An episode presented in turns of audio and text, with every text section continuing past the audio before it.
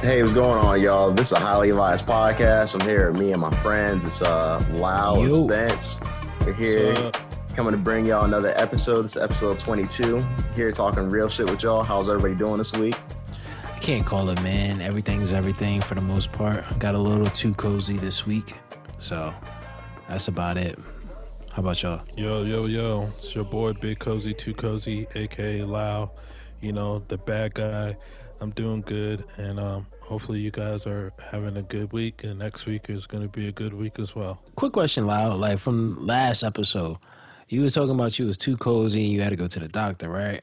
You want to get the fans a follow-up to that? Basically, my doctor was kind of like, I could prescribe you some medicine that's going to help you out, right, but I think you should go to a chiropractor first, so I'm going to try out the chiropractor first. Just take all the medicine, huh? At once. Yeah. Take a handful.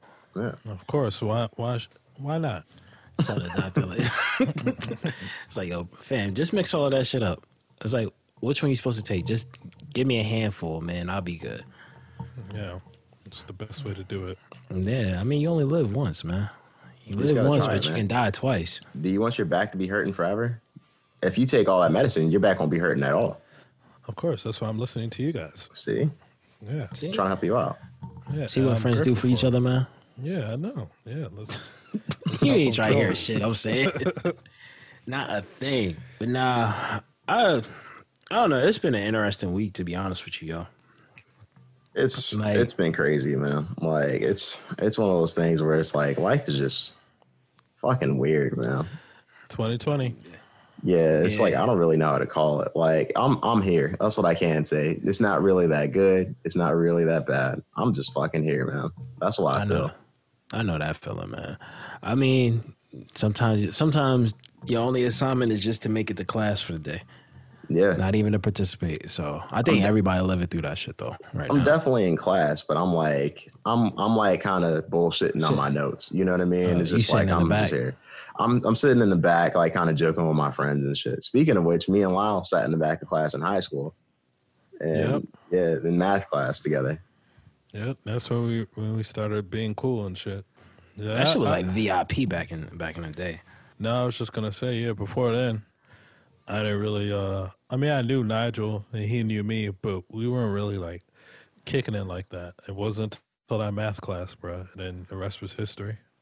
Hey man, that's how friendships work, man. Yeah, man. All it takes is that one moment, making each other laugh and shit. Yeah, and I remember the teacher used to be like, "Yo, guys, stop talking," but we just kept. Yeah, we didn't give a fuck. Like, just sitting back there chilling and shit, man. Yeah. Speaking of people laughing, you know, something just recently happened with Katt Williams. He put something out. He put something out with Supreme. He's sitting there, kind of speaking his truth to the people, you know what I mean? I was going to say, I would like to say he's speaking the truth to the people, not his truth, right? Right. Everything he was saying was pretty much facts. And, of course, there's going to be people that's going to dispute it because there's always detractors and opposition with everything. But what he was saying is stone cold facts, man. It's just... That's kind of how our country is in right now. You know what I mean? Where it's crazy how celebrities and entertainers are making a lot more sense than the people that's making the fucking laws. But that's because there's no bias. That's all that is. Like, I think more often than not, we look for, and I think I said this before on one of the episodes, we look at entertainers for, as a resource for like, making sense of what's going on in the world far too often, because I think most people are under certain circumstances where their viewpoints and perspectives could get them ousted from whatever their job is, right? Yeah. So, I mean, I can see why we always have to lean on them, because far too often I think in government and everything, I mean, we know what lobbyists are. Like, when you have someone that's a lobbyist, that lets you know like what this whole situation is to some extent. So I think a lot of times when people make decisions, it's based off their personal interests, I think, sometimes. And it, and on top of it, even in the Katt Williams thing, he tried to dissolve the notion, not the notion, but he tried to dissolve the stereotype that a lot of people may have about people, right? And just saying like, yo, you know, you've been waiting for hundreds of years and nothing has happened. And you say we're this, that, and the third, and nothing has happened. We're better than that. And it's like trying to dissolve just that whole notion of like, yo, far too often that what happens, I think racism, especially because it's, I believe, to me personally, I believe racism is a learned behavior. I think the issue with it is far too often these minds get shaped at such an early age that by the time they don't even understand like, oh, this person's not dangerous.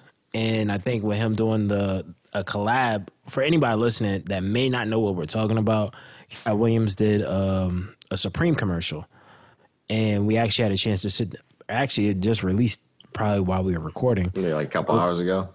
Yeah, so like we did, like he did I think like there's a 30-second version, but there's a 7-minute version of it that I suggest everybody check out. Even in that 7-minute version, like I think the thing that helped with dissolving and getting the attention of others is the fact that it's with such a high-end brand that is very well connected to urban culture and possibly people that are parents of kids who may have a certain, or not even parents, but just some people that consume your product have a different belief system.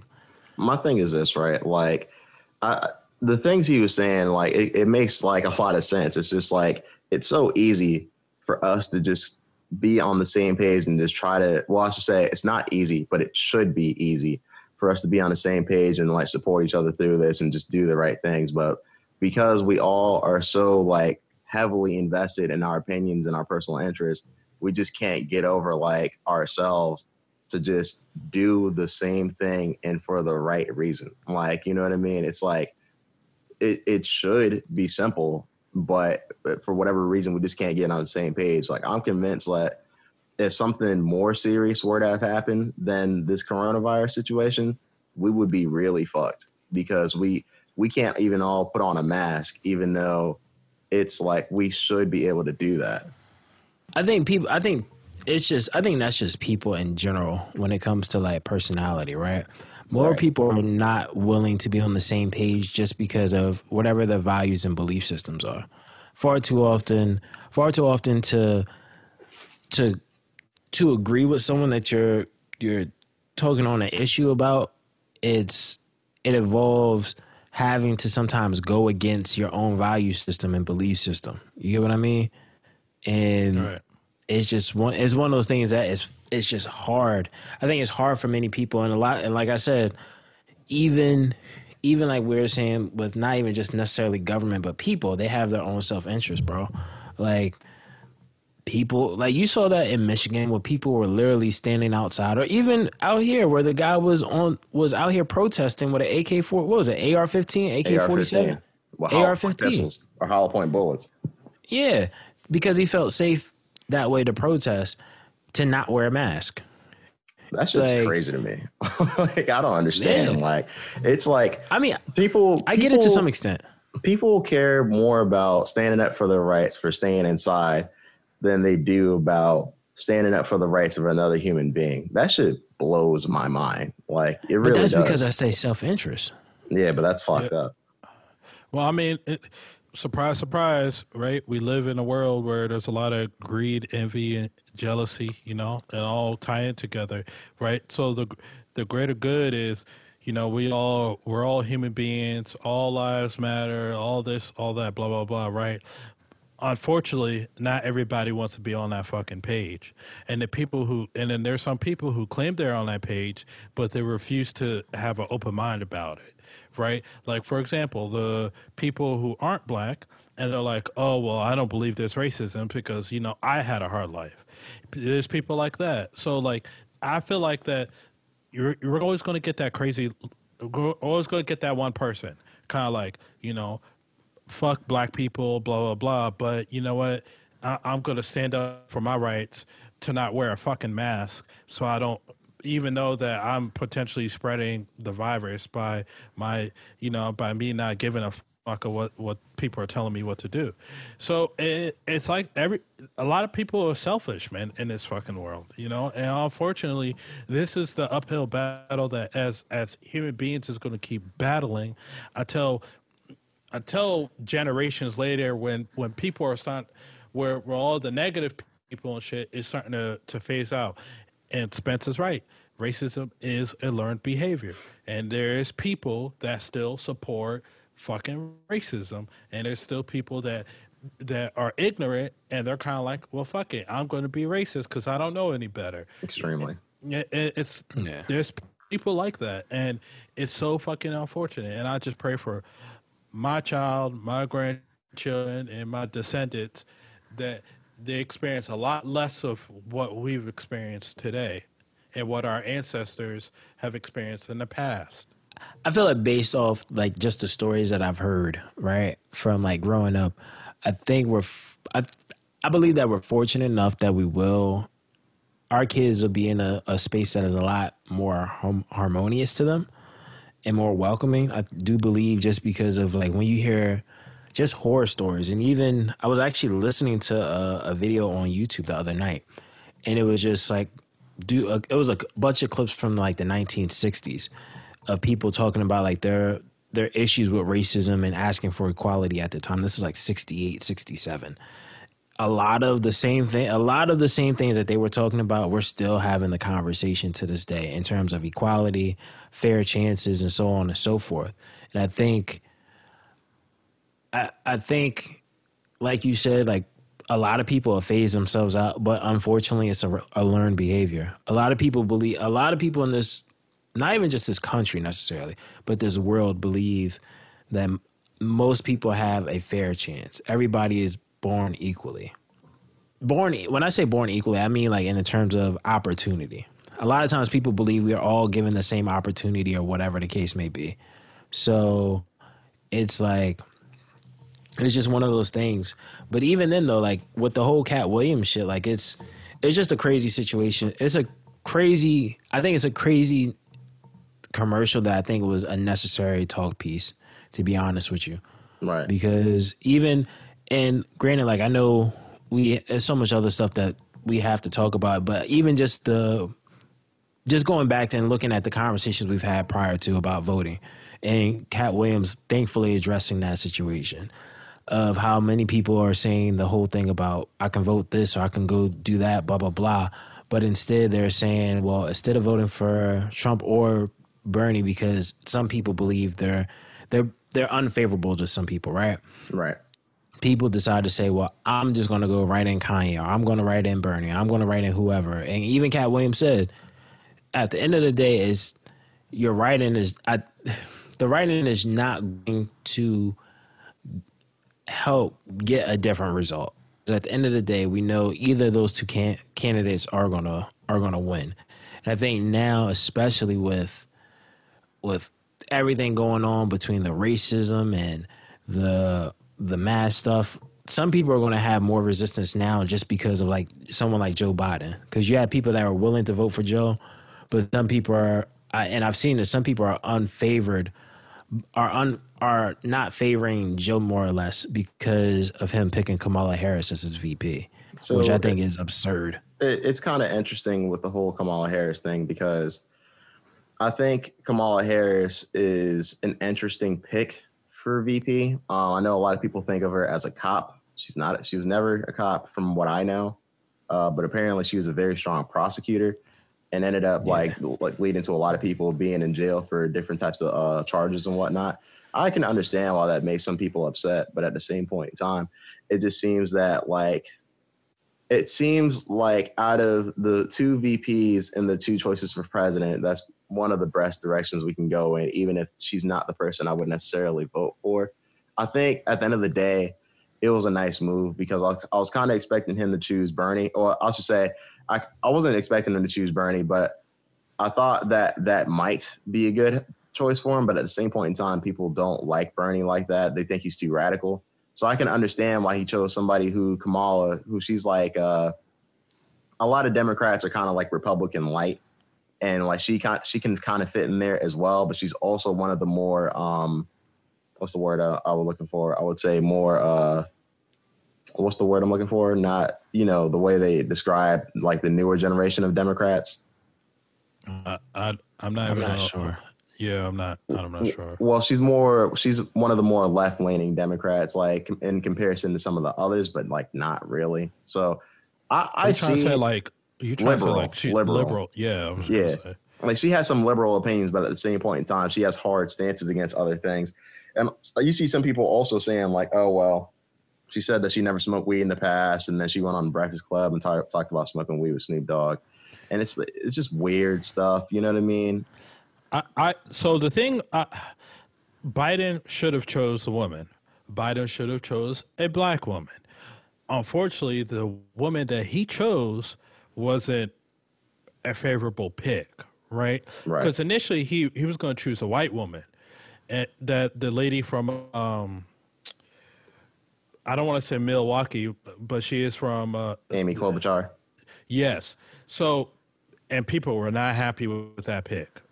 So, you know, he went back to the drawing board, and then now, boom, we got Kamala Harris. And a lot of people are upset because of when she used to be district attorney or whatever, she was locking up niggas, right? And I agree with people who are upset about that. You know what I mean? Like, now that she's selected for VP and she's depending on the black vote, it's kind of like, you know, damn what she's done in the past. It's kind of like with Joe Biden. Joe Biden. Right. Joe Biden. He, like, you know, damn what he did in the past, even though he had a part in that fucking crime bill. And now he's playing cover up with this shit. And her, because it's going to come up, it's going to keep coming up now, I guarantee you she's going to play cover up with it. She isn't going to come out and be 100% honest in what she did.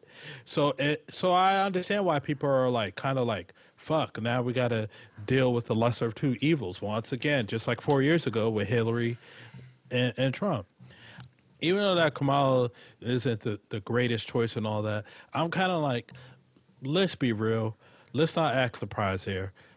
I don't think Biden was going to choose a strong black woman in the first place. He could have easily done it. He could have. I mean, my thing is this.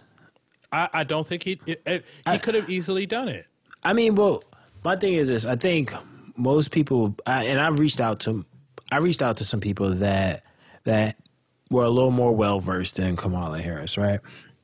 And granted, just like any politician, she does have some strikes against her in terms of like, whatever she did with, like in California, in terms of like locking kids up or locking people up just because of, like, I know I've seen a clip at least of her talking about, you know, they were going to set something about like, I guess, locking people up if the kids didn't go to school, right? At the same time, I wouldn't say she's not strong. She's strong. It's just the fact that I think her viewpoints may differ from others, but at the same time, you're not going to have, there's no politician that you're going to find. I don't care of race. I don't care of gender. You're going to find something that is unfavorable to you as a person, right? No, right. And I didn't mean. Let me say this real quick before you finish your point. I'm not saying that she's not a strong woman. Let me not say that. But she was not the choice that a lot of people, you know, a lot of minorities was imagining that was going to get chose. Right. Unless you're in that political space where you know the game that's being played. But for like the average American, you know, that was definitely not somebody that was high on the list. But I'm not saying she's not a strong woman. I mean, she couldn't be able to have the opportunity that she got if she wasn't strong. So I'm not saying that she isn't strong at all. That I was just saying that, you know, he could have chose any strong black woman, but he went with Kamala Harris as his pick, which was unfortunately an unfavorable pick for a lot of people. Right. I mean, it's an unfavorable pick for a lot of people, but I think I'm not going to say it was his best decision, but I think trying to get the vote, I think she may have been a good decision just because of like Nigel was saying, how she has liberal viewpoints, but she has some conservative viewpoints as well. And I think by having that, it allows people to say, well, this is someone that I'm willing to stand behind, because this is probably looks more like a politician in comparison to like some of the other politicians we have seen or whatever, right? In our lifetime. So I think that's probably one of the good reasons why. And on top of it, it's like I think being able to see, especially, it's going to speak volumes in the years to come. Definitely, whether it be like she's an HBCU grad, AKA she's done. She's made it pretty far within politics for where she started at. So I think it was a good decision for him. I'm curious to see if what the turnout is, because I think had it been a male, had it not been a woman of color, I think he would have had a hard time, just because he had came out initially saying he was going to put a woman of color as a VP. So, well, here's what I will say. Like, I think that the people who were going to vote for Trump, like, all right, let me say it like this. I think the people who are racist that'll vote for Trump, this does nothing for them. If anything, it might make it stronger that they'll vote for Trump, because they're not going to vote for a black chick, period. I think for people who like Trump but aren't necessarily racist, I think that this might have them look at her views, you know what I mean, to a certain degree. But I think that it's weird, because the people that I've spoken to that were kind of iffy about Trump, but like, hey, like I'm voting for Trump for Mike Pence, or like, I don't really like Trump, but I kind of like some of the stuff he's saying. I could see some of those people possibly being swayed by somebody like Kamala Harris, but they were not swayed by Joe Biden. I don't think anybody was really swayed by Joe Biden. This kind of makes him more of a valid candidate, because his VP is decent. Because honestly, that's fair. That's fair enough. Joe Biden was like losing this for himself. The more he talked, it was like the less of a chance he had to win. It's like, but shut up. I can't say that. But see, the only thing is because when you looked at the numbers, he's killing it in the numbers. When you look at when they've done the numbers, and that's the reason why we're having the issues now with the USPS, where pretty much what has been said is that he doesn't want the current president doesn't want write-in ballots, because he feels as though it can manipulate everything. He's also changed who his, I think his campaign manager. Trump's changed his campaign manager because he's down in the polls. So I think at the end of the day, Joe was still, in terms of where he is now, prior to Kamala Harris being announced as his VP. I mean, you can disagree, but I'm basing it off the numbers. I'm basing it off the numbers. I'm basing it off the law that the government, I think they've already passed it, or they're on the way of passing it, where if you have whatever the popular vote is, the Electoral College has to vote the same. So even if it was the same situation as 2016 and the popular vote is still not for who is currently elected, in that situation, the people voted for Hillary and the Electoral College voted for him. In the same situation, even if it's the people based off the numbers now, and he's pretty much smashing him in the numbers. If the people would vote for Joe this time, because of the laws, the Electoral College would have to vote for Joe as well. So I think I think he was still a favorable opponent, and he was still looking to be in contention. I think Kamala Harris is just I think that's going to be a huge benefactor for him, just in terms of broadening his demographic of voters. Well, here's what I'll say, right? Like, and the only reason I disagree with you, like what you're saying does have sense to it, but I just don't like to think of the polls as being like an indicator of what's actually going on, because Trump was down in the polls for a while before he won. You know what I mean? Right. So it's just like, when I see polls, it's just like, I don't really strongly listen to the polls. They might be a little indicator of what's going on, but that doesn't really tell the full story. That's all. I agree with that to some extent, but I think in this situation, I'm leaning more with the numbers, just because of just from everything I see. Right, I think in terms of the last go round, it was a different circumstance. It was just different circumstances that got him to where he was, despite being down. Right, and like I said, even then he lost the popular vote. He lost the popular vote and Hillary won that, but the Electoral College voted opposite. And this time, just like last time, the people are favoring Joe, same as they did Hillary. But this time the government said, yo, nah, if the people vote for this person, the Electoral College has to vote for this person as well. So it kind of mitigates just that type of risk that we can, that could possibly happen because of the electoral and the popular vote. So, I mean, I see where you're coming from, but I do believe that he was still looking strong despite stuff that happens. And granted, anything can happen moving forward, but anytime I'm seeing someone change the campaign manager, I'm seeing where the postal service is changing. Like, I'm not sure if you guys have encountered that. He's definitely doing some shady shit. I just believe in implementation when I see it. You know what I mean? That's all. Right. I feel you on that, but I feel you on that, and I believe in it when I see it, but I also believe in, like, I just know when I see certain things at the end of this. Certain things when you're in a room, and you know what I'm talking about. When you're in a room, sometimes certain things, the way the room is moving, you can tell, like, okay, I'm getting a better temperature as to what's it like in the room, whether right. It's someone trying to do too much or whether someone's not doing enough or whatever the case may be. So I don't know. I think having Kamala Harris as his VP will help. I mean, I'm not sure in terms of the turnout we'll only know once we get to it at the end of the day. But right, I think the turnout is going to help him a lot. The same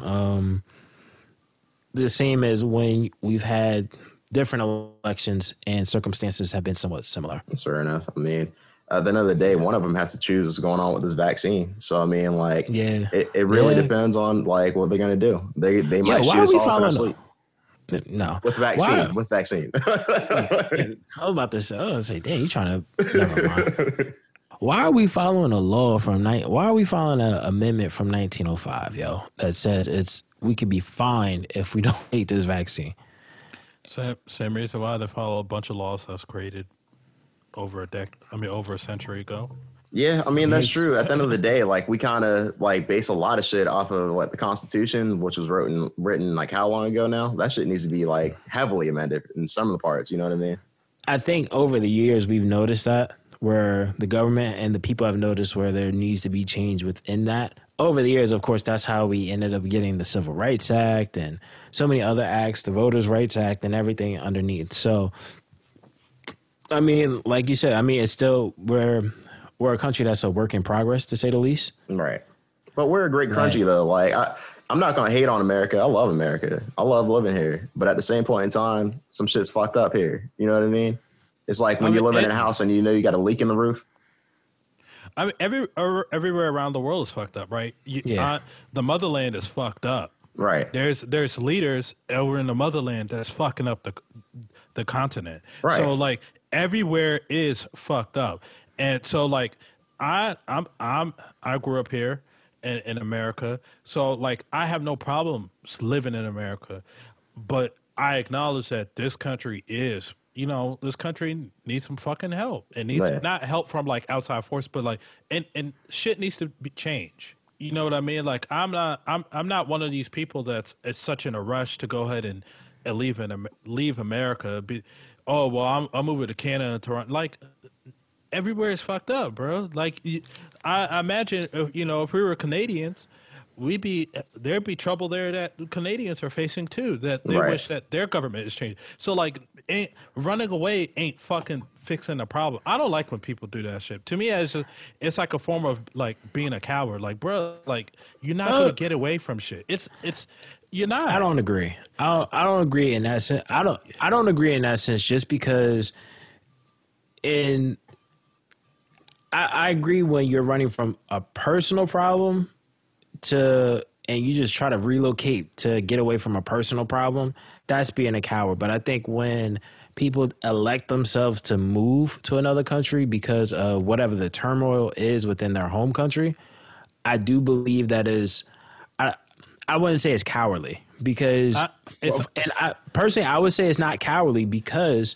you have instances where it's like, okay, if there's institutional problems, if there's issues with the institution, and I say, well, hey, I found a place where there's still issues, but from my understanding and what I've researched and my experience visiting these places, I have a better chance of whatever my level, whatever my idea of success and peace is in that other country. And to me, I don't find that to be cowardly. That's like looking at someone like James Baldwin. James Baldwin, because of race and his sexuality, he decided to move to France.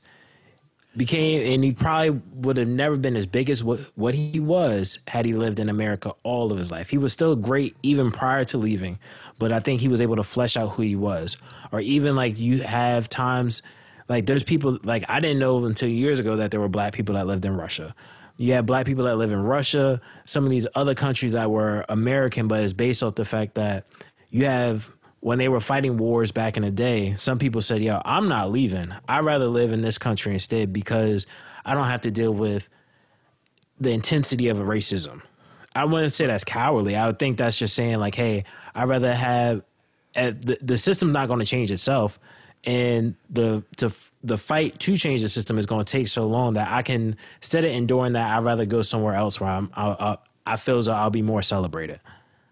Okay. I mean, if you want to take you and your family or whoever to live elsewhere because there's a better life and all that for you, that's fine. But I feel like to be like, oh, well, it's a better country over there. Like, you can't fucking say that. Over if you watch BBC fucking news, there's a lot of shit happening in fucking Europe and fucking Asia. It's all fucked up. And I just said about in Africa, right? African leaders. Their game is fucked up over there too. So what I'm saying is kind of like this, right?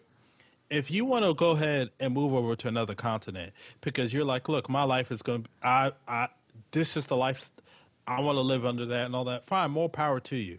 But to me, I don't want to hear like I'm living over here because this country is a lot better than fucking America. I'm like, bro, like, I mean, that has something to do with it, bro. Because I mean, look overseas, all them fucking civil wars and shit like that. Right, all them motherfuckers. But no one's moving. I mean? No one's moving from America to go to a place where it's a war country. No, like, but that's not what I'm saying. What I'm saying is those countries over there that's having them civil wars and all that, and they leave. That's a good enough reason because they're in fucking wartime. Where right now we have no fucking shit like that going on. There's a lot of fucked up shit that's going on in this country, but it's not where there's a civil fucking war, so all of a sudden America is the worst place on fucking earth. That's not America is fucked up. But so is other fucking countries, bro. Right.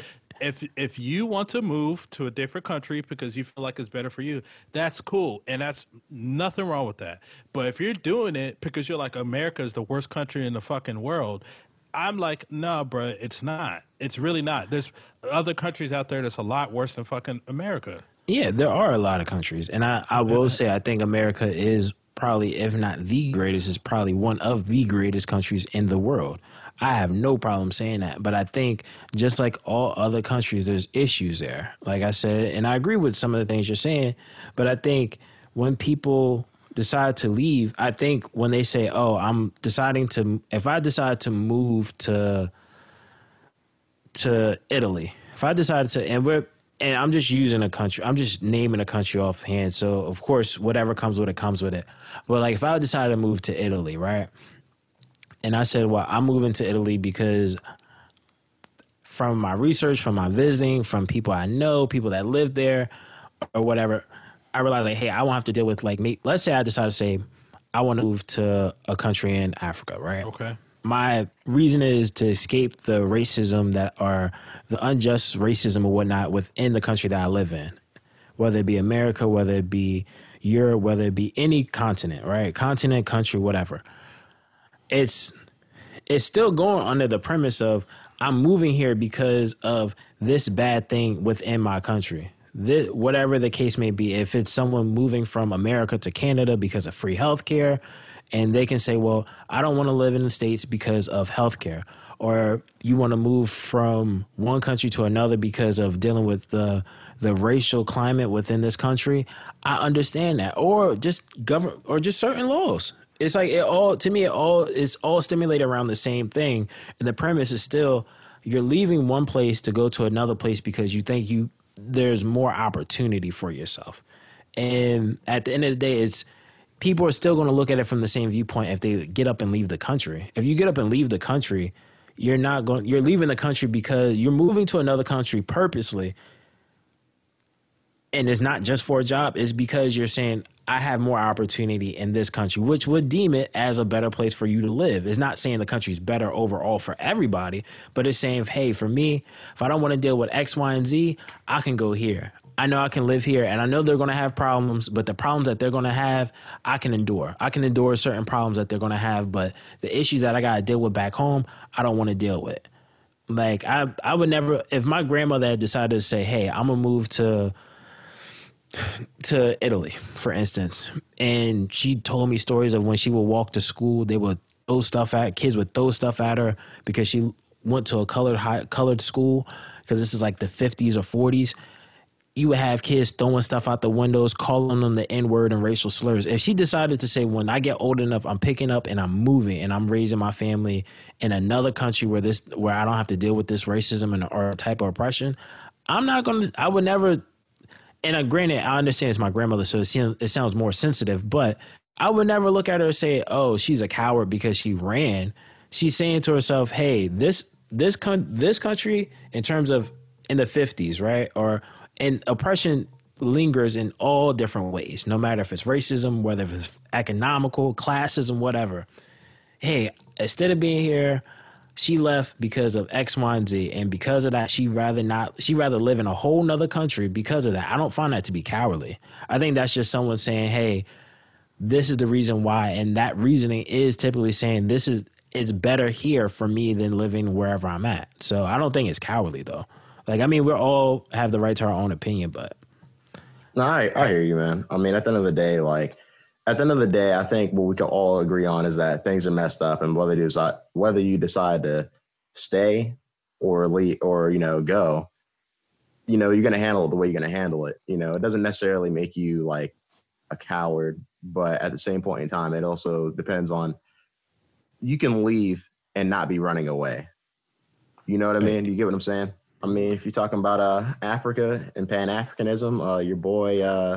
you got to chill. Not Dr. Umar. Not Dr. Umar. Oh, I thought you was about to go with Dr. Umar. I was about to say, Jesus, man. Talking about Nas, man. Yeah, I was about to say, we can't get through one episode without talking about this guy. Nah, Dr. Umar is cool, though. Like I said before on prior episodes, like, for anybody who's listening, you might not have caught it. Am I right in the man? Hell no. But, I do respect some of the shit he talks about. Some of the other shit, you know what I mean? I don't really fuck with like that. You know what I mean? No, I mean, some shit, I hear him. But other shit, I'm just like... Yeah, I feel you. Dr. Umar not favorable of some of us. Yeah, so. Yeah. But nah, not him, Nas. I was wondering if y'all heard the song and what are y'all thoughts? What are your thoughts?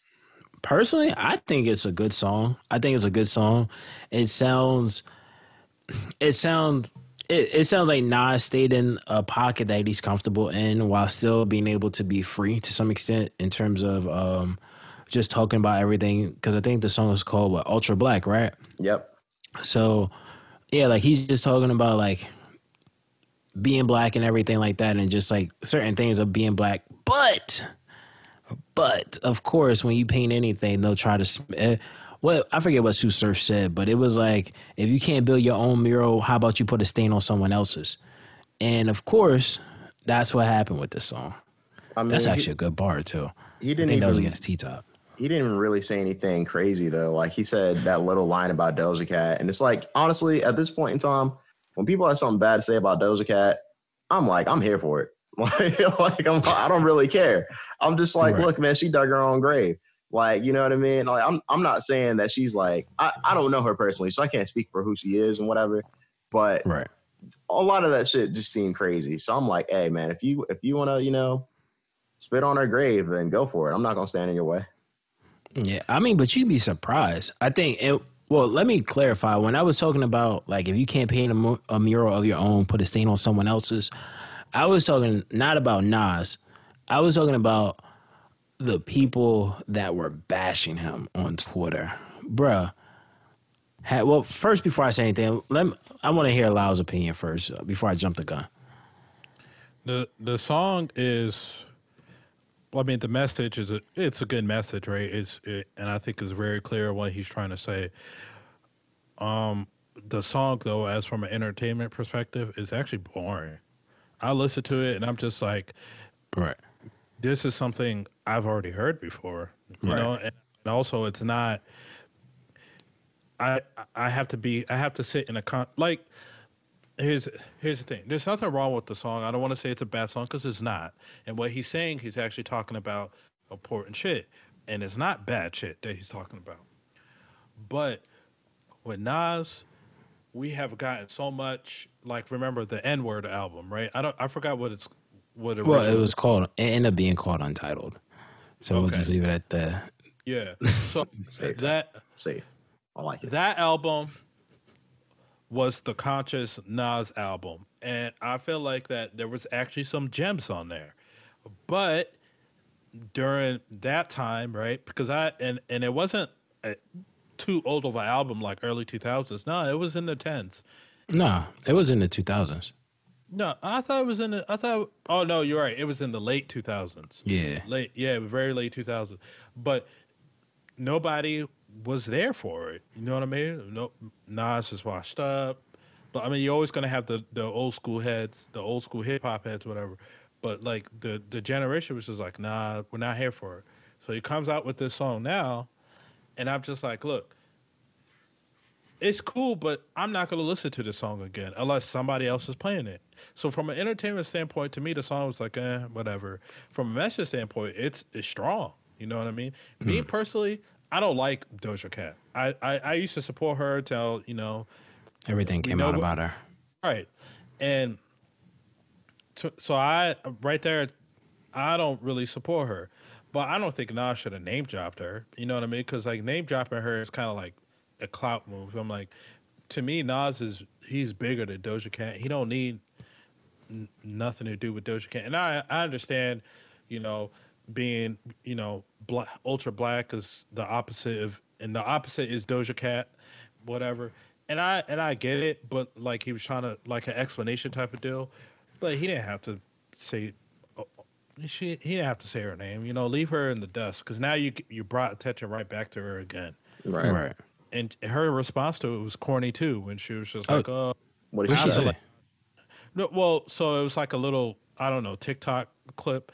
Or it could have been an Instagram reel, and she's listening to the song, and it's just kind of like, oh, guys, you know, I'm so offended by. Then she proceeds to name some like fucking band in another song, kind of like trolling that. Mm.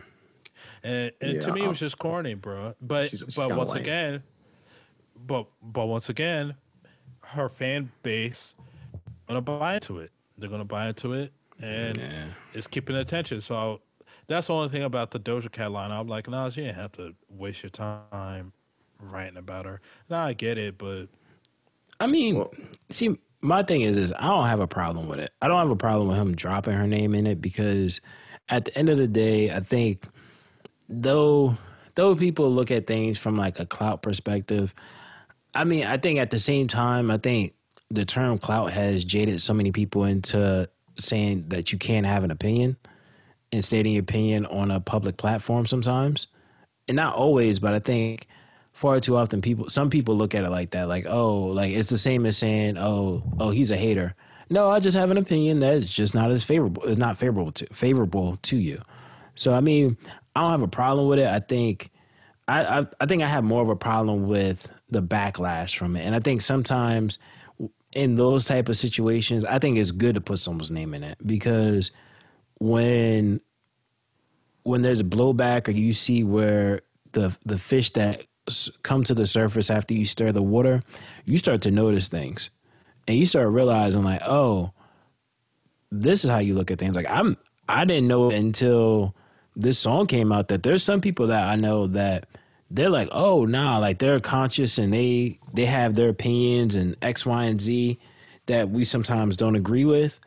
But it's like a healthy conversation between like people, and they're like, "Oh no, I still rock with Doja Cat," and it's like, why? And a lot of people are taking a stance of because she's a woman, a man shouldn't be attacking a woman. But it's like, fuck that. Like, yeah, exactly. Don't get me wrong.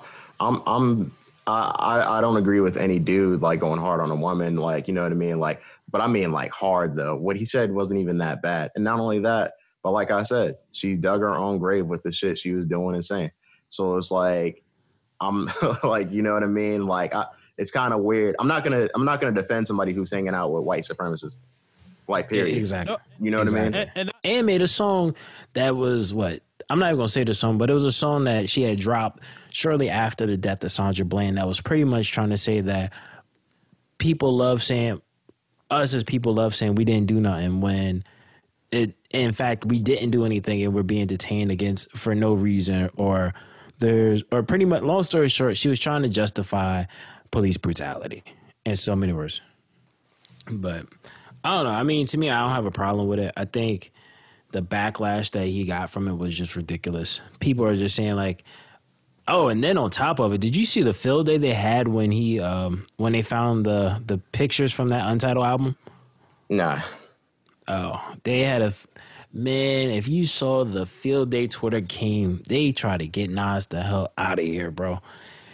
Because yeah. it's the picture where I think he goes to, I think he's on his way to the Grammys, right. And he has the N-word across his shirt, and the girl that he's with has the N-word across her shirt, and they tried to kill this man for that. And then they brought up him and his domestic situation he had with Khalees, and it's like, fam, y'all, in the words of Dr. Umar, y'all majoring in the minor things, bro. Man, it's one of those things where people are gonna. Hold on. Let me get this straight. Domestic violence is not a minor thing. Let me just make that clear. Yeah, no, definitely not. But like, it's one of those things where people are going to make their opinions about the things that happen, and we don't have to agree. So kind of fuck those people. But what I can say is that most people are liking Drake's new song that came out, Laugh Now, Cry Later. It's all right. You don't really like it like that. No, as soon as Lyle heard it, he said he was top 10 of all time. That's what he said. All right, so Nigel has a habit of changing the narrative. He loves changing. Did you not say that? I'm not changing the narrative. I'm telling you, Spence. It was like 12:01. He's like, oh, like Drake is 12:01. The song is longer than 60 seconds. I was like, damn, okay. Yeah. Lyle was like, oh, he dropped a new song. He's the GOAT, bro. He heard a few words. You listen to it? Yeah. Said, yeah. Yep, so that's the GOAT talking. So what I really said before, you know, the pathological liar started to speak about it, that I said if the next Drake album is fired and it's like on the level of Nothing Was the Same, Take Care of, blah, blah, blah, I think it's fair to start putting him in the conversation of top 10 rap artists of all time. Not lyrical ability, you know, as the overall package, top 10 of all time, if his next album is good. Because at that point, in my argument, is like, how many good albums does he need to have before we put him in that conversation? Well, you know, some of these rappers that we put in our top 10s, they don't have as many good albums as he does. So like, let's be fair. And I know, you know, Drake is like LeBron, right? Not everybody likes LeBron. A lot of people love to hate LeBron, and they do the same thing with Drake. And I feel like if the next album is a good album, is fire, I think it's fair to put him in that conversation. I mean, that's what I said. I to be honest with you, I don't think he has to be honest with you, Drake does not have to put out another album for the rest of his life. And he still, it should be talked in the top 10 conversation. Right. Like, and it, just like the conversation was this week about Drake being, I forget who it was that brought it up, but Drake being the Michael Jackson of our era. Fat Joe. Yeah, Fat Joe Jopra. Like, I feel like there's a lot of truth in that. I mean, there's no one that's ever done it as big as Drake. And there will be an artist that will surpass Drake one day. That's without question.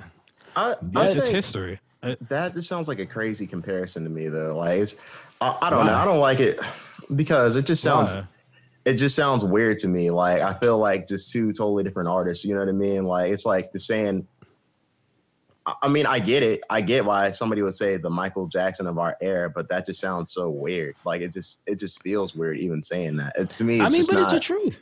I hear you. I mean, he's been around for a long time. He's been doing things since he was like a kid. Like, I get it. Like, but at the same point in time, it just feels weird to say it. You know what I mean?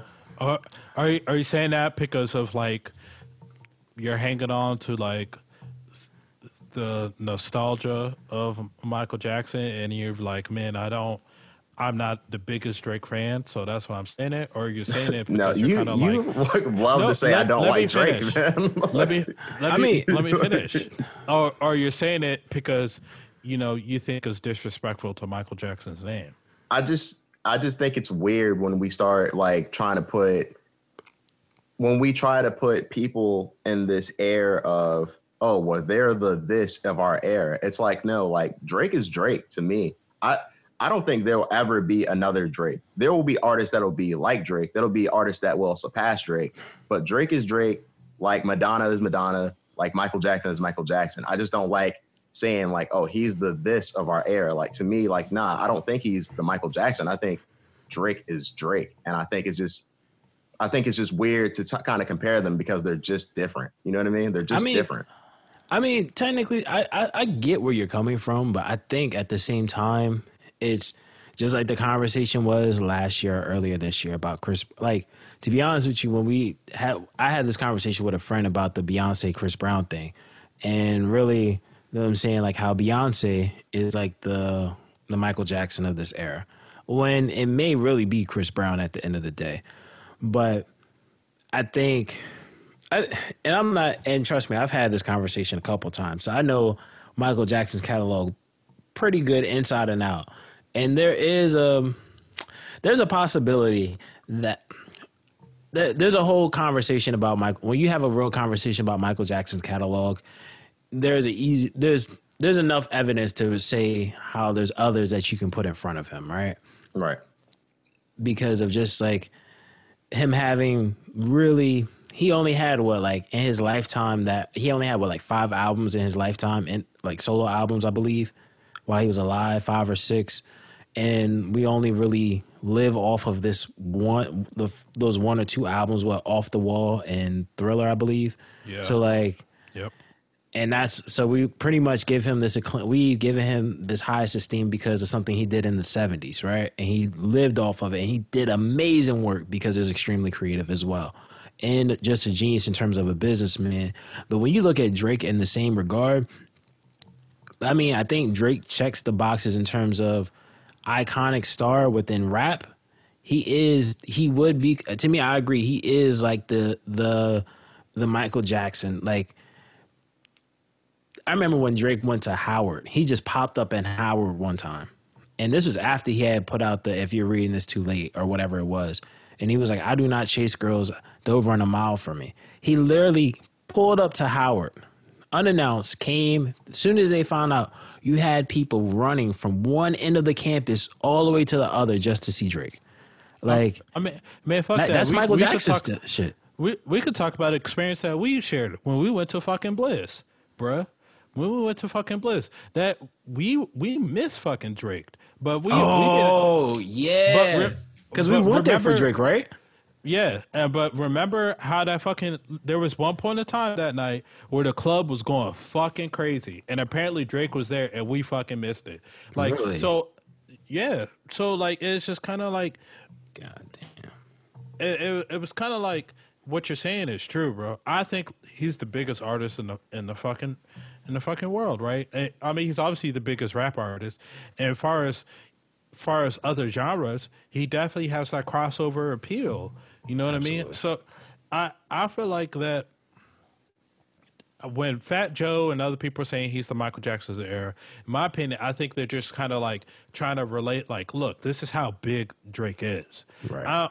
I don't look at it as kind of like they're trying to discredit Michael, because he's a GOAT, right? He's a legend, the king right. of pop, blah, blah, blah. I don't think they're trying to say like Drake past Michael and musical success, and that's an argument for another day if you believe that or not. The way I took it is just like, look, Michael's here, and Drake is up there too. Drake he's that damn big and that damn good, and that's how I see that. I'm not gonna argue that. And I feel like that his new song that he came out, I think it's a good song. Is it his best song that he ever made? No, but it's a good song. You know what I mean? It's a solid song. It's like, here we go. We're about to go back into OVO season, right? Pretty much. Drake season. And now my only gripe with the song is just kind of like, I was talking to Nigel a little bit earlier about this, is there's a conversation starting to build up saying that Lil Durk carried Drake on the song, which I just think that's extremely ridiculous. How a guy who had 15 seconds on a 4-minute fucking song carried him, and what he said all those 15 seconds didn't like fucking blow the world away. Any fucking rapper could have said what he said, so. But I think that's just like my only gripe with that. Yeah, I mean, I can understand that. Like I've listened to the song a couple times, I think, and there are moments where I've, like you said, because it's Dirk's part was so short that I kind of did forget that he was on the song at some point. But in the same breath, I think, I'm not going to say he carried it, but I think the song's success is part of Lil Durk's contribution. And I only say that because when I listened to the song initially, I wasn't feeling it. It wasn't until Durk's part came on, and it was just, it cut the beat differently than what Drake was doing. Right. That I was like, all right, cool, I can rock with this. But at the end of the day, I mean, there's a lot of conversations to be had about Drake, and I'll just leave it at this. I think Loverboy comes out next week, I think, or something like that, or the 28th, I believe. So I got my prediction. I think whenever he drops this within the next coming weeks, I think he's going to do maybe, I would say 800 to 900. Fair enough. Damn, I was gonna say like 700 to 750. Nah, yeah. He's gonna do numbers, especially right now. Like Drake's gonna kill it. 700 is numbers though. Yeah, that's like going diamond today, damn near. Yeah, I hear y'all, but I think he might be like near platinum, especially if like he has like another song that comes out like that before this is all said and done. He might go platinum very quickly. So he's got to go platinum. You gonna probably ask the same question I'm thinking. Go ahead, Lyle. No, I was gonna ask. Well, I was gonna say we can all agree that he's going immediately gold in the first week. Oh yeah, oh easy. Yeah. He's probably gonna go gold before the album drops. To be honest, based off whatever, if he's gonna probably, he may end up going platinum just off this single. To be honest with you, possible. Man, it's possible. So it's possible. Before we jump off of this, like I want to ask you a question then, Nigel. If he was to do the million number, right? Yeah. In this climate today, in 2020, despite, granted it's a pandemic, but he would be doing first week numbers that is rarely seen anymore. Okay. Would you still argue that he's probably not at that Michael Jackson, or he's, would you still feel like you don't see why people would compare them, even if he has home running numbers like that? My issue with the statement isn't necessarily the comparison. I just don't agree with it. Like, like I said, I just don't like comparing people to that. Like, it's like Drake is great. I'm not going to try and take away from Drake's greatness, but I just don't agree with calling him the Michael Jackson, because I just feel like they're just two separate entities. You know what I mean? But they're both icons, so. And that's fine. That's cool. And they're both separate people. Like, you know what I mean? That's just the way I see it. Like, they're just separate. You know what I mean? Like, I just don't like thinking of one in comparison to another, because I feel like you're just taking a lot into account at that point in time. They're just different. They're too different for me to really compare. That's all. All right. So, quick question. So, do you feel as though, when you look at someone like not LeBron versus, but when they have the MJ-LeBron conversations or whatever, do you feel like those conversations are unnecessary as well? No, it's not necessarily that I think they're unnecessary. I just think LeBron is LeBron, and I think Michael Jordan is Michael Jordan. I think Michael Jordan is the best basketball player of all time. But I fully understand why the debate comes up. I just, to me, it's like I think that comparison's a little better because they're playing the same sport, you know, like different time eras, different things going on. But at the same point in time, like you got Michael Jackson in the 70s and 80s with, you know, Off the Wall, Bad, and Thriller. Okay, cool. But like you're talking about like two totally different time periods, two totally different people, two different genres. Like it's just different. Like, you know what I mean? But I just don't like the comparison. I get it. I mean, to me, I don't want to harp on this too much, but I can understand. Honestly, when you put that more into perspective, I got to favor Drake on that, to be honest with you, because I think Drake has a harder time than Michael Jackson does. Yeah, I disagree. No, I see it. He has a harder time than Michael Jackson because Michael Jackson lived in an era where you can put out one album, and granted, he wasn't writing all his own music either. So he was putting out music, maybe one album every 3 or 4 to 5 years sometimes. Yeah. And in comparison to someone like Drake who puts out an album every year, in order to get the numbers that he gets, he's not even getting to reach 1 million today. Is like to become a platinum rapper within the first week or 2 weeks is a hard task today in comparison to back then. I disagree with that. I mean, that's just no. You say you disagree with that. I disagree that it. So the reason I disagree with parts of what you said only because like I feel like Drake is like highly accessible. You know what I mean? Like so to the world. You know what I mean? Michael Jackson wasn't always highly accessible, but yet like. He was like worldwide known in like the 70s and 80s. You know what I mean? And that's like just like when I feel like media was like don't get me wrong, it was I mean, is it though? Like, you know what I mean? With the internet in play. Yes, it's easier because you look at someone like I don't know, man. If you lived during a time where there's no internet, right? Right. The only thing that made people want to actually be attracted to you was people sat around, thought, oh, what does he do for a living? What does Michael Jackson's house look like? X, Y, and Z, right? Okay. Michael Jackson could call up any publication and be like, hey, come down to the ranch. Come down to Never Everland, right? Okay. And you go there. I watched the 60 Minutes documentary on him. That's cool. Everybody did. Everybody did. And I think during that time, the opinions of many people, definitely from a fan perspective, outside of just the music itself, was ran off of publications, off of whatever the media tells people. People were more inclined to believe the news because you didn't have a Shade Room. You didn't have TMZ. You know what I'm saying? Or if you did have something like a TMZ, which was like, I think it was like Esquire or something, not Esquire, but it was another magazine publication that no one really took serious. So like, I think Michael Jackson had an easier time, and on top of it, the marketing dollars were the budgets were bigger back then, so he was able to actually put in $1 million or $2 or $3 million into marketing his music. Drake puts out music every year. He does have writers. He's been on the charts for 270 weeks or some wild shit like that. Right. Like he's doing it, and on top of it, to make yourself more easily accessible means you, in order to keep the attention of people at a certain rate, you have to be in front of a camera more often, which takes away from you being able to do what you want to do more of. So, to me, I think it's harder in this era. We live in a microwave attention span era in comparison to back then. I hear you, but like at the same point in time, like I just don't fully agree with that. You know what I mean? Like, and I feel like that also we're kind of I feel like the conversation's taking a little bit of a turn. You know what I mean?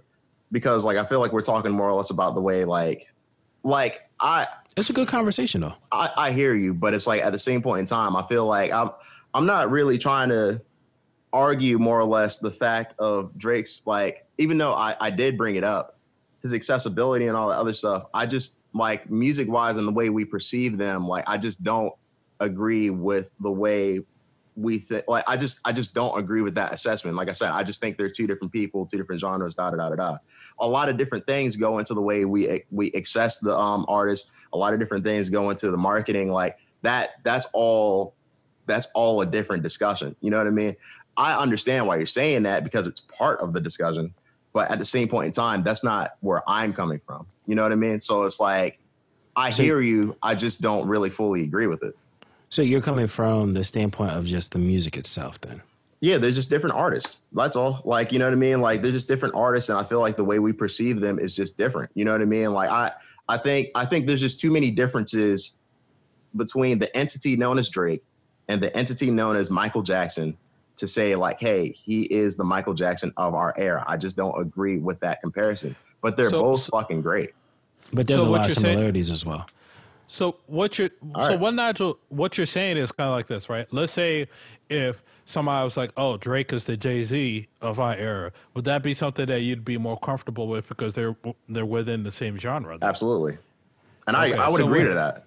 Oh, you don't, because you're Jay-Z. You're Jay-Z. No, but no, it's not even that. To be honest with you, I'm a huge Jay-Z fan. I'll cry when Jay-Z dies. I have no problem saying that, right? The same problem with Drake, because they're two of the biggest artists, and their music has had an effect on me. Do you think it'll be a bigger deal when Jay-Z dies and when Drake dies? Or do you think it'll be a big deal when they both die?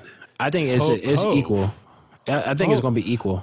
I think it'd be bigger with Hov, right? Because there's a lot of hate with Drake, right? Even though he's the number one guy right now, there's a lot of people that don't fucking like him.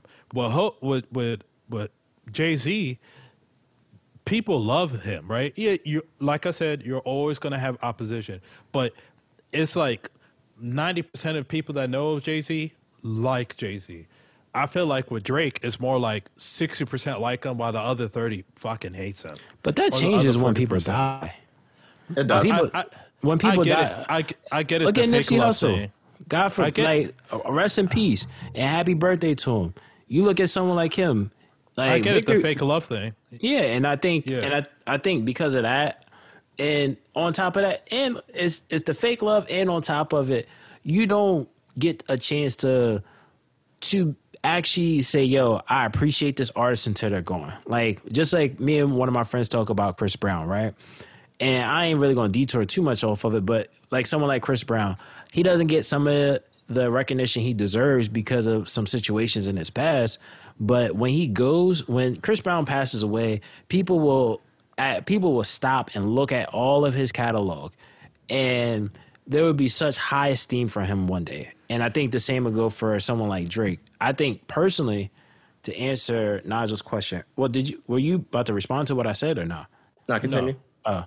Well, responding back to what Nigel was saying, I think the reason why I don't even put Drake, like, Drake and Jay-Z are within that same conversation, but in the same breath, I feel as though, and it pains me to say this, but the honest truth is, they're just in two different. The stratosphere is different to me in terms of if we're just judging it off of music, there's overlap in the music a lot. But in the same breath, I think, I put it like this. I think Drake can do more of what Jay-Z can do than I think of what Jay-Z can do than what I think Jay-Z can do of what Drake does. I don't see how you can say that for Jay-Z and not say that for Michael Jackson, man. Like, to me, that sounds crazy. Like, but to me, Lyle, you hear me, right? You know what I mean? Yeah. Yeah, I hear what Nigel's saying. I get what you're saying. I totally understand what you're saying. I disagree with what you're saying. My thing is, when it comes down to it, when we look at music, at the end of the day, when you look at most, and I love Jay-Z, not as much as you. Yeah, I know. I'm a huge Jay-Z fan. Huge Jay-Z fan. But it's the truth. Like, Jay-Z's going to give you certain content the same that Drake will, but Drake has the ability to sing on records and make them hits, right? Something that Jay-Z does not have the capability to do, and he knows that. But in the same breath, when we start comparing, when you start looking at the biggest hits that Drake has had, a lot of those records are him singing. A lot of those big albums that we say, oh, this is most people, maybe not you necessarily, but most people, a lot of people that are Drake fans that have their top three albums, is Drake singing on most of it. That's fair enough. And it's still a rap album, but it's still a singing album to some degree. And it hits numbers that we've never seen before within hip-hop, which is iconic status, which was the same that was going on with Michael Jackson throughout his career. Like Drake said in one of his, like, I've been listening to the unreleased music, and even he said in one of his songs, even when I die, I'll never die. Because of everything that he's put out. And the same goes for many artists, not just particular ones like Jay-Z or Michael Jackson, but even Lil B, when he dies, he'll never die. He's fucking legend. He just put out he put out a 6-hour album like last week or something. That's I know you listen to all of it, right? You didn't listen to Bruno with the Pruno? I listen to. I sleep 6 hours, so I play a little bit. Yeah, man, I fuck with Lil B, man. I don't know. At the end of the day, like I said, I understand the comparison. I just don't like the comparison. That's all. Like I think it's like I'm not gonna. Like they were comparing like Tom Brady to like LeBron James or Michael Jordan. It's like that comparison's bullshit. Like, you know what I mean? Like that's bullshit. But they're both great. I can't take away from their greatness, but don't compare those two. Michael Jordan, LeBron. All right, I can do that all day. That's cool. But don't compare those two. You know what I mean? It just doesn't make sense. No, but it doesn't make sense because Michael Jordan is greater. I think depending on the person. Because some people disagree with you. I agree with you. I agree with you. Michael Jordan is greater. That's why Jordan had a harder on. Jordan had a harder to some extent. We're getting away from the topic though. I know. We not. Let's keep on moving on. I'm glad that we all agree that Michael is greater though. Yeah, we can all agree on that. Hey yo, any listeners, I know y'all listening to this. Let us know what you think. Tell us what you think. Do you think when it comes to Drake and Michael Jackson? Drake. In the words of Soulja Boy. Soulja Boy is really the GOAT. Man, I fuck with Soulja Boy too, man. Shout out to him. Hey, yo, but like I was saying, yo, let us know what you think. When we put up this episode, tell us what you think under the post or under the episode cover art. Let us know if you think on episode 22, when you have to compare the two, Drake or Michael Jackson, in terms of status, do you think there's a similarity between the two and there's a right for the conversation? Do you or don't you? And who do you pick? One of the biggest heavyweight fights of all time happened last night. UFC 252, DC versus Stipe, and other fights on the card as well. But I mean, Stipe Miocic took the 5-round decision and also poked the fuck out of DC's eye. After getting poked in the eye already. After getting poked in the eye as well. There's eye pokes going all over the place. It looks like DC has a torn cornea, but I'm not going to lie. As I was watching the fight, I saw Stipe taking the fight in rounds 2 and 3 and 5. And honestly, it was a good fight. It was back and forth into the 5th round, but Stipe looked a little bit better throughout the fight. And he stunned DC other than eye poke. So here's my take on the fight. First 2 rounds, extremely close. Stipe edged the first round. Stipe stole the second round. Yes. Right? Because DC was winning that second round till he got clipped and he was getting wailed on.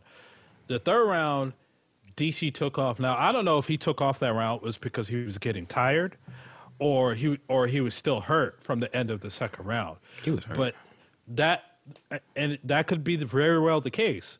Because he definitely wasn't the same, you know. He was still stumbling in the third round when he came into the third round. Yeah, he looked like he was still hurt, and honestly, it looked like Stipe was kind of trying to run him down too. But that round hurt DC, right? Because the fourth round, I thought DC did enough to win. Mm-hmm. In the fifth round, I think the fifth round was clear that he won. That third round was like if DC.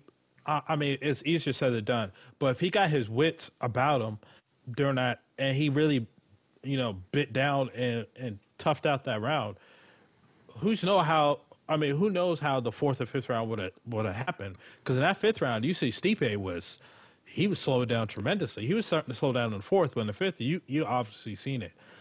Now, my final take on that fight is just that DC had a great career. Congratulations, DC. You didn't get knocked out. Yeah. You lost a good fight. It was a good fight. You lost. Nothing to hang your head about. Enjoy retirement. Enjoy the Hall of Fame. And I think the eye poke had nothing to do with DC losing. Agreed. Stipe was on top of his game last night. Stipe looked great, honestly. He was just a better man. I was rooting for DC wholeheartedly. Stipe was just the better man. And when you have a clean cut decision like that, or like fair judging with that, you can't hate on Stipe for that, man. You just can't. My thing about the fight is that I think I give DC a lot of credit for going after the fight and having the interview and just like, I mean, I'm not going to ask for anybody to be like a really gracious loser when the stakes are so high. But it's like at the same point in time, like for him to be there and be like, I can't see out of my left eye, Joe, like all the credit in the world. Stipe has been through some things in his life. And like, I'm a John Jones guy, you know what I mean? Like, but even still, like outside of that, DC's a great fighter. He's had a great career. He's one of the best, like he's one of the best heavyweights of all time, but he just couldn't get the job done last night. It's simple as that. You know what I mean? And it's unfortunate that he has to end his career like that. Maybe because, I mean, who knows? Maybe he might, you know, get his eye fixed and come out. But I don't think he should. I think like with DC, though, right? He deserves a lot of praise. There's not too many guys, you know, in boxing or MMA that's a great like him that's retiring with a 22-3 record, right? Or 22-4 if you want to count the John Jones, the second John Jones fight. Right. Like he only lost to the best. Right. Like to the best. Like two people who are regarded to be like the best in their weight class. Period. Exactly. Like, you know what I mean? Hands down the fighters are considered, like you said, the goats of their weight class. Like to lose to someone that's the goat of your weight class, I'll put it like this: you rest your laurels on greatness at the end of the day. Yeah. It's just like, go ahead. Well, no, go ahead. No, I was just watching it last night, and I was just like, damn, like it's unfortunate, but you can't take anything away from DC. And like, honestly, if you say DC is not great, you're kind of a hater, for real. Like, you know what I mean? It just shouldn't be that way. Yeah, I mean, I know when I watched the fight last night, I saw it, and I was just like, man, like. I had put some money on DC because I was just because of it was like a small wager, so I didn't really trip. But it was like just the spirit of seeing his whole career for the most part, right? Definitely since the UFC, and some people seeing it in the early years of Strikeforce and watching some of his wrestling. Being that I used to wrestle, especially, I watched some of his wrestling, like just looking back at his Olympic trials and stuff. But watching that fight last night, it was an amazing fight. I can say that seeing him and Stipe go at it. I had Stipe winning rounds 1 through 3, 1 through 3 and 5, and I had DC. I had DC winning just round 4. Like I think round 1 and round 2 were really close rounds, and I think I said it in the group chat that I wouldn't be surprised if DC had won the fight only off the strength of them being close rounds. Granted, he got dropped in, what was it, the second or third? Yep. Second round.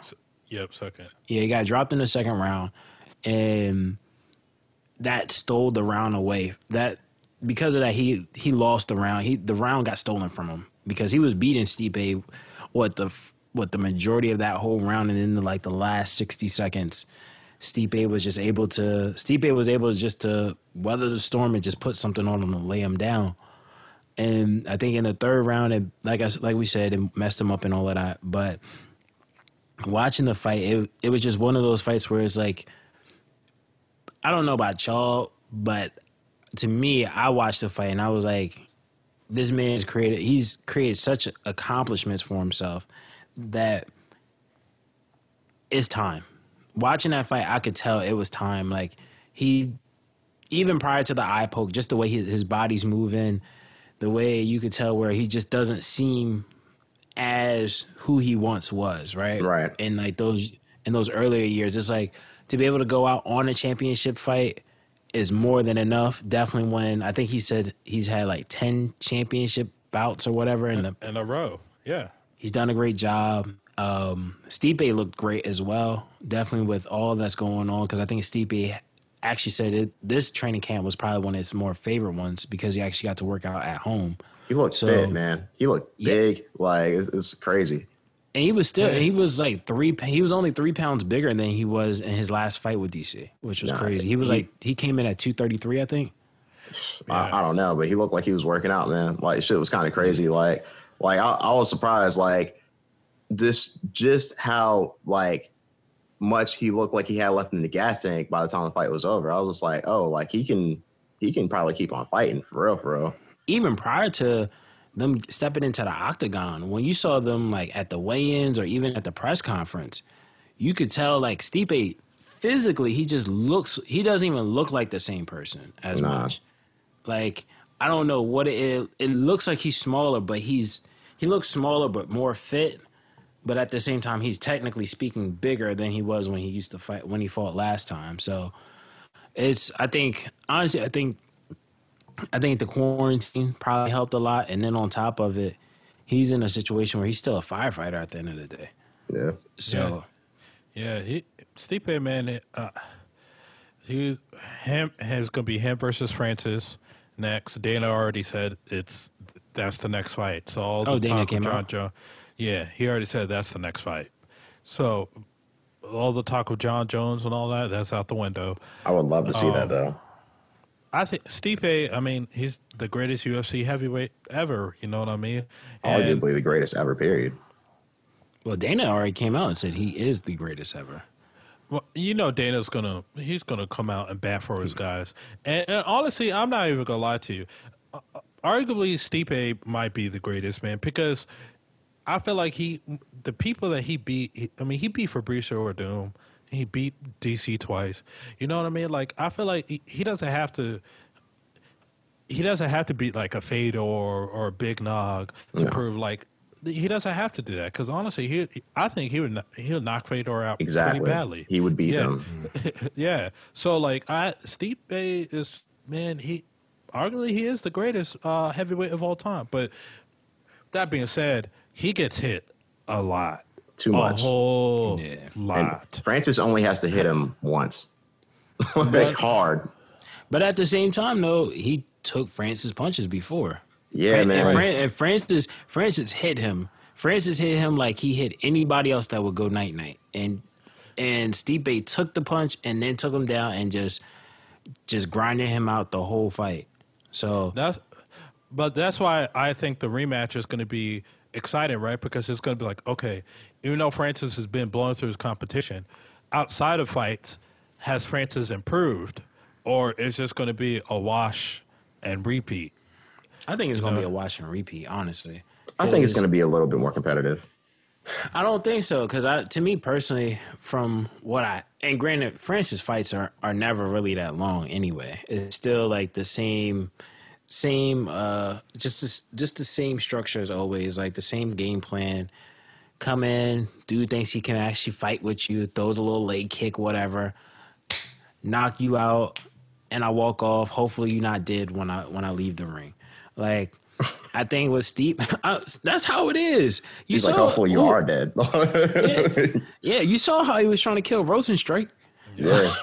Who actually picked up a win last night. Shouts out to him. Knocked out Dos Santos. Yeah, I was actually surprised because we get into that, but right. I honestly was surprised. I thought JDS was going to win that fight. I didn't. But JDS was not. I mean, well, I'm talking about I didn't think so until he got into the ring and I saw his performance. He was winning the fight. Nah. I think JDS was winning that fight. Honestly, he was. Yeah. He was. He was technically better than Rozenstruik, but Rozenstruik, He got a good counter, but JDS. It's just, I put it like this: JDS is just. Talk about somebody who needs to retire. He needs to retire. I agree with that 100%. At least Daniel Cormier was able to get a 48, 47, 49, 46 type of loss in a championship bout. Right. JDS, man, you touch him up. I mean, when Curtis Blaydes knocked him out, I'm like, my God. This guy is clearly not the same, and you know Curtis Blaydes. He loves to go for the legs. So like it's just he has to retire, bro. He's not at that point. He's putting his fucking health in danger. Like not only that, but Rozenstruik didn't even look good. Like he looked timid as hell. He like threw a few punches out, and luckily he caught him. You know what I mean? Yeah. Like honestly, he has a lot of power. Like he has power. But he's not really that fucking great. Honestly, he's not. Yeah. And I'll say this. I'm not going to say necessarily not as great, but that's how I look at it. That's how I'm looking at this Stipe versus Francis fight, honestly.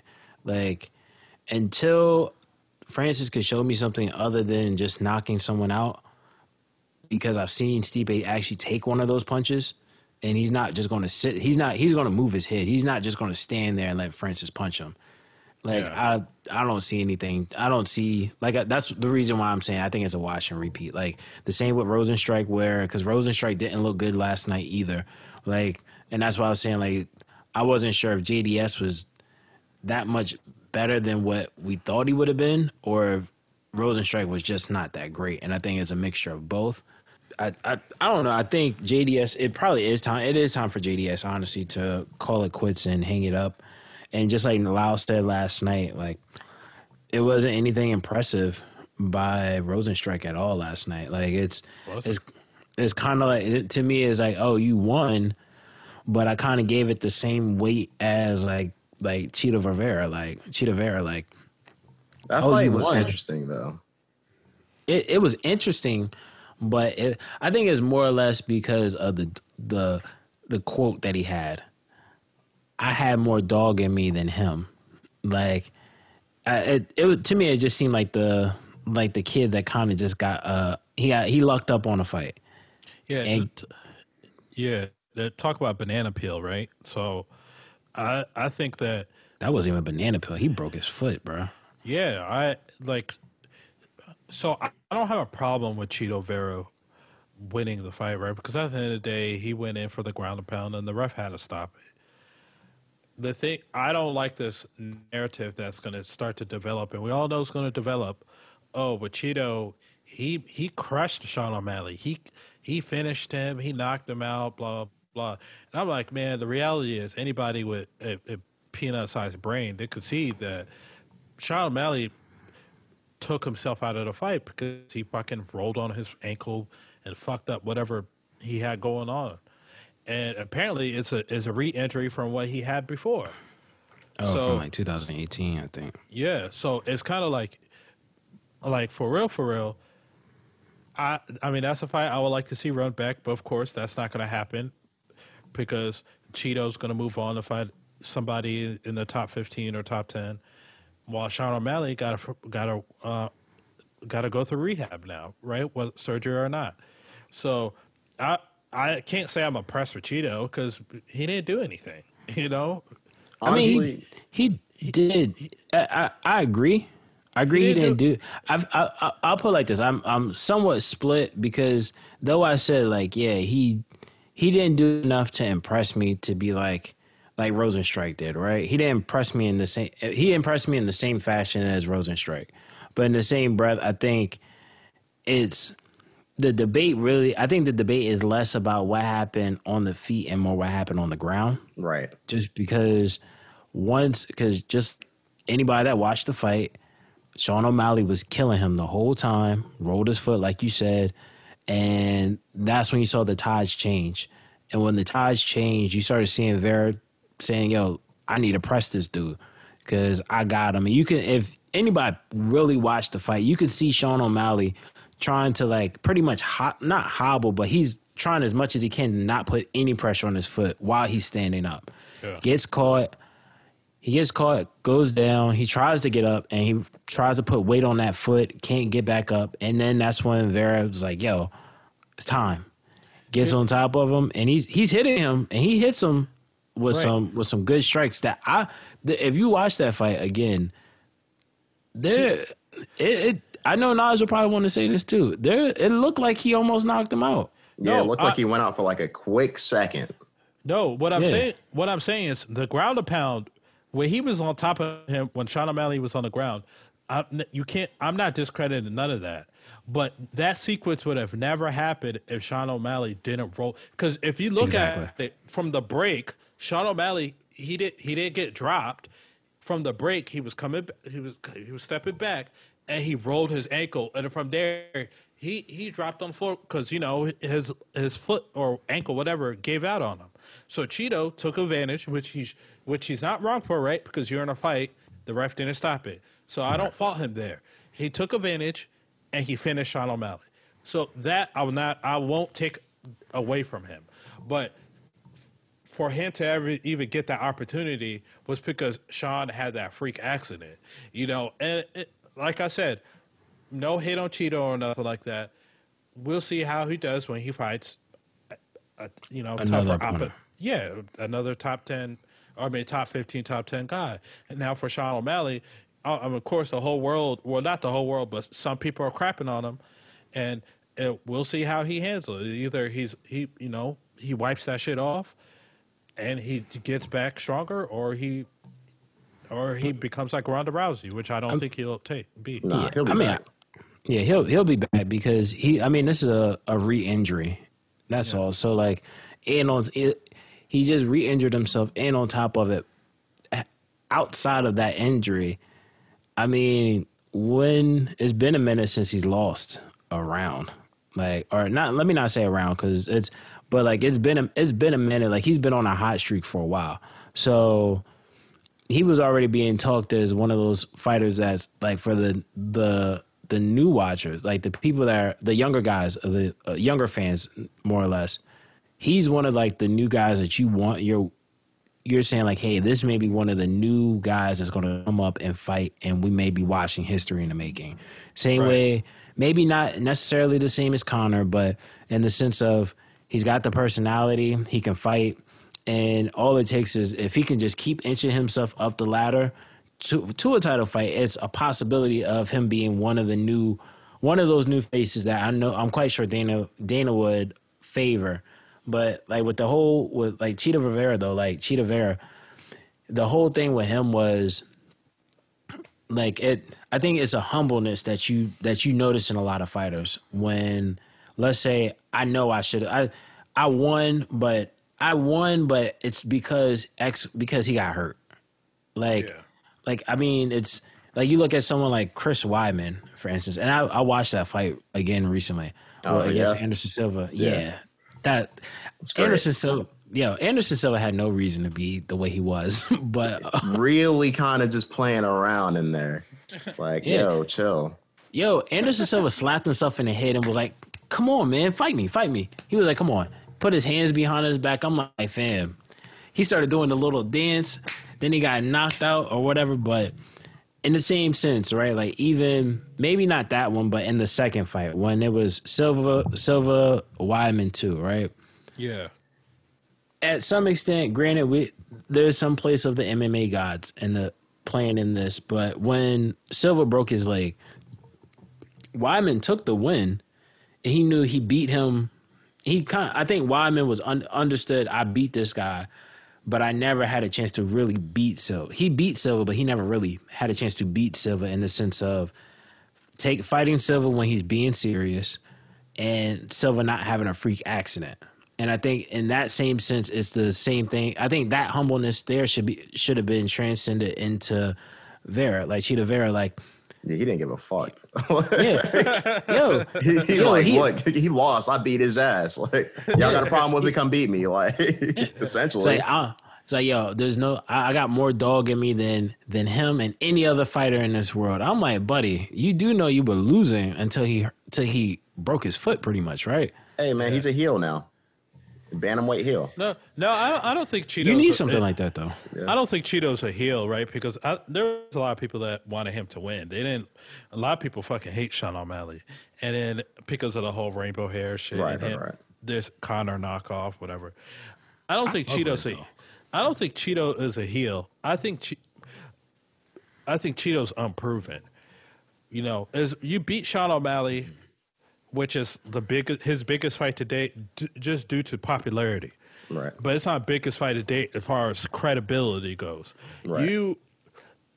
When Chito starts fighting these top 10 bantamweight guys, the real fucking guys of the division, that's when we'll really see who he really fucking is in the UFC. That's just all. I just want to see, I'm pretty sure him and Sean O'Malley, they'll probably rematch down the line. But now that he's past this line, let's see what Chito's really about. Or is this shit just a flash in the pan? And that's all I want to see from me. Yeah. Oh, everybody, if y'all haven't seen it, make sure y'all go listen to those snippets of Psy the Prince rapping for, who was it, Travis Scott? Travis Scott, doing the reference tracks. The quick thing about that is, should we be surprised? No. At the end of the day, Well, and it's kind of a conversation for another day. Like, I mean, like, we all know that a lot of these rappers are writing for each other at the end of the day. You know what I mean? Absolutely. It's just is what it is. You know what I mean? It doesn't mean we can't enjoy their music, but I will never say that you'll never be in my top 10 writers if you have a writer. You know what I mean? It just won't. But the thing with Travis Scott, even though Travis Scott's a rapper, and I like Travis Scott, I think he makes great music. He does. I think nobody looks at Travis Scott as we're listening to Travis Scott for his fucking pen. We're listening to him for the, like, okay, what kind of shades he's going to put out. That's what we're listening to Travis Scott for. So to me, I'm not, the sound, there we go. I'm not disappointed. I'm like, okay, whatever. You know what I mean? Honestly, to be honest with you, it didn't faze me none because we went through this already with Tory Lanez. When him and Tory Lanez had got into it, or Tory Lanez, that's what it was. When they were saying Tory Lanez sounded like Travis. And he was like, I sound like the people I write for, if that's the case. And we never heard any backlash. We never heard anything that said otherwise. And he ran around saying this a lot. So I think, and I don't think Travis was shy about it. I think the only disappointment I had from hearing the reference tracks was, damn, this is why we'll probably never get another Sci-Hi album. Because when you start to think about it, and granted, I don't think Sci-Hi can make that type of music necessarily from even listening to those clips. I wasn't impressed to the point I'm like, you should have kept this for yourself. Right. But understanding the level of pen that he has, that you're like, damn, I wish if you have this type of pen. And No Dope on Sunday, to me, is a really great album personally. So to hear No Dope on Sunday, 2017, and reason why we're not getting music is because you've been writing hits for everybody. It's like I'm happy because he's getting the real bag. That's where the real bag is. Yeah. But I was just, as a fan of his music, I was just like, damn, I wish.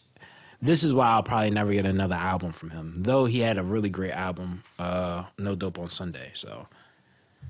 I don't know, man. We're going to have to wait and see what happens, see what people have to say about it. I'm sure the Twitter sphere is going to, go along and talk about this for the next few days. Oh, yeah. Oh, they definitely are.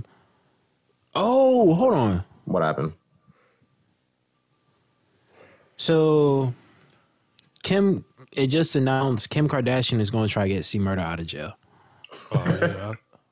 That's crazy. Yeah. Hey, man, shouts out to Kim K for that, man. It's time, man. Listen, shouts out to No Limit. I was about to say, especially with the No Limit Chronicles going on, let's get C-Murder out, man. Facts. If he didn't commit that murder, yeah, man, let's get this man free. Yeah, dude admitted to it on the joint too, because it was like I think it was a series like 5 parts or something like that. Well, I mean, I think it's still going. Like the 5th episode just came out, but like there's going to be new episodes still for a couple more weeks. Oh, really? Because I know. I think it's only 5 parts. Because I know they started putting out the DMX one, the Rough Riders Chronicles. Actually, shout outs to BET for doing that too. Right. I think. Yeah, I was going to say that's dope. I like that. I hope that they touch on other Cash Money. Cash Money. I hope they do one for Swisher House. 3-6. 3-6 Mafia. I hope they keep doing that shit. That's, to me, is dope. Yeah. And it kind of exposes this generation now to like what we had when we were fucking middle school, high school. Yeah, because you're absolutely right. Because I think it's good to have that exposure. Because I don't know if anybody saw this on Twitter earlier this week. They were trying to credit, because they call it, what is it, relaxed and slowed music now? Chopped and screwed music. Wow. They were getting, because it's called something different. This generation calls it like slowed and relaxed or some shit, right? Slow and reverb or some shit like that? Reverb and relaxed or something, or reverb music or something. So what, I guess this girl did a TikTok video saying like, I think it's Jay Stone or something like that. He ended up creating this reverb music, And it's because of him we can thank him, because he slows music down and all of this stuff, giving a different meaning. Man, fuck that bitch, man. Yeah. Twitter ended up like having to put so many people on game because I saw Chopped and Screwed or DJ Screw was trending. Yeah, man. That's that. If I was DJ Screw, I'd be rolling in my fucking grave. Like, that's part of the reason me and Lyle are friends, man. For real. Yeah, man. Slim Thug already platinum, Chopped and Screwed, bro. Yeah, so one of the things we're related over. Yeah, I've never listened to the Chopped and Screwed. I never could get into Chopped and Screwed like that as a kid for some reason. Yeah, shout out to Michael Watts, man. Yeah, shout outs to him. Shout outs to Michael Watts, DJ Screw, Paul Wall, Mike Jones, all of them. Slim Thug, we can't forget, but. There's a lot of people in the behind the, I know there's a lot of people behind the scenes that helped make all of that happen. Even shout outs to George Floyd, rest in peace, because he was part of Switcher House. Yeah, he was part of the Screwed Up clique. Yeah, he had a song. Yeah. There's a couple songs he has on the internet actually. So that's crazy how life is. Sometimes we look at it like that, but yeah, life's weird. Yeah, I mean. Yeah, it definitely is. And it also just shows you how history repeats itself to some extent. But luckily enough, the artist that the DJ that the girl was referring to, he came out and made a statement saying like, yo, he actually tweeted her and was like, yo, listen, I'm from Houston. I grew up on DJ Screw. Yeah, that's good for him. He was like, because he's like only 18 or 19. He was like, or 20 maybe. He's like, I got that music. I grew up listening to that, and that's where the idea came from for this. So luckily for him, and kids, anybody listening to this, when you listen to music, try to do your research just to see where certain styles come from, because history repeats itself. So, all right, y'all got any final words? Drink water, wear a mask, and don't forget to register to vote. Wow. My final words is watch the NBA playoffs. It's going to be the shit. And we'll see you all the next time, whenever that may be. We don't know because the world is changing week by week. Yeah, and my last few words are it's all right to be ignorant. It's not good to stay that way. Facts. See y'all later, y'all. You've been highly advised.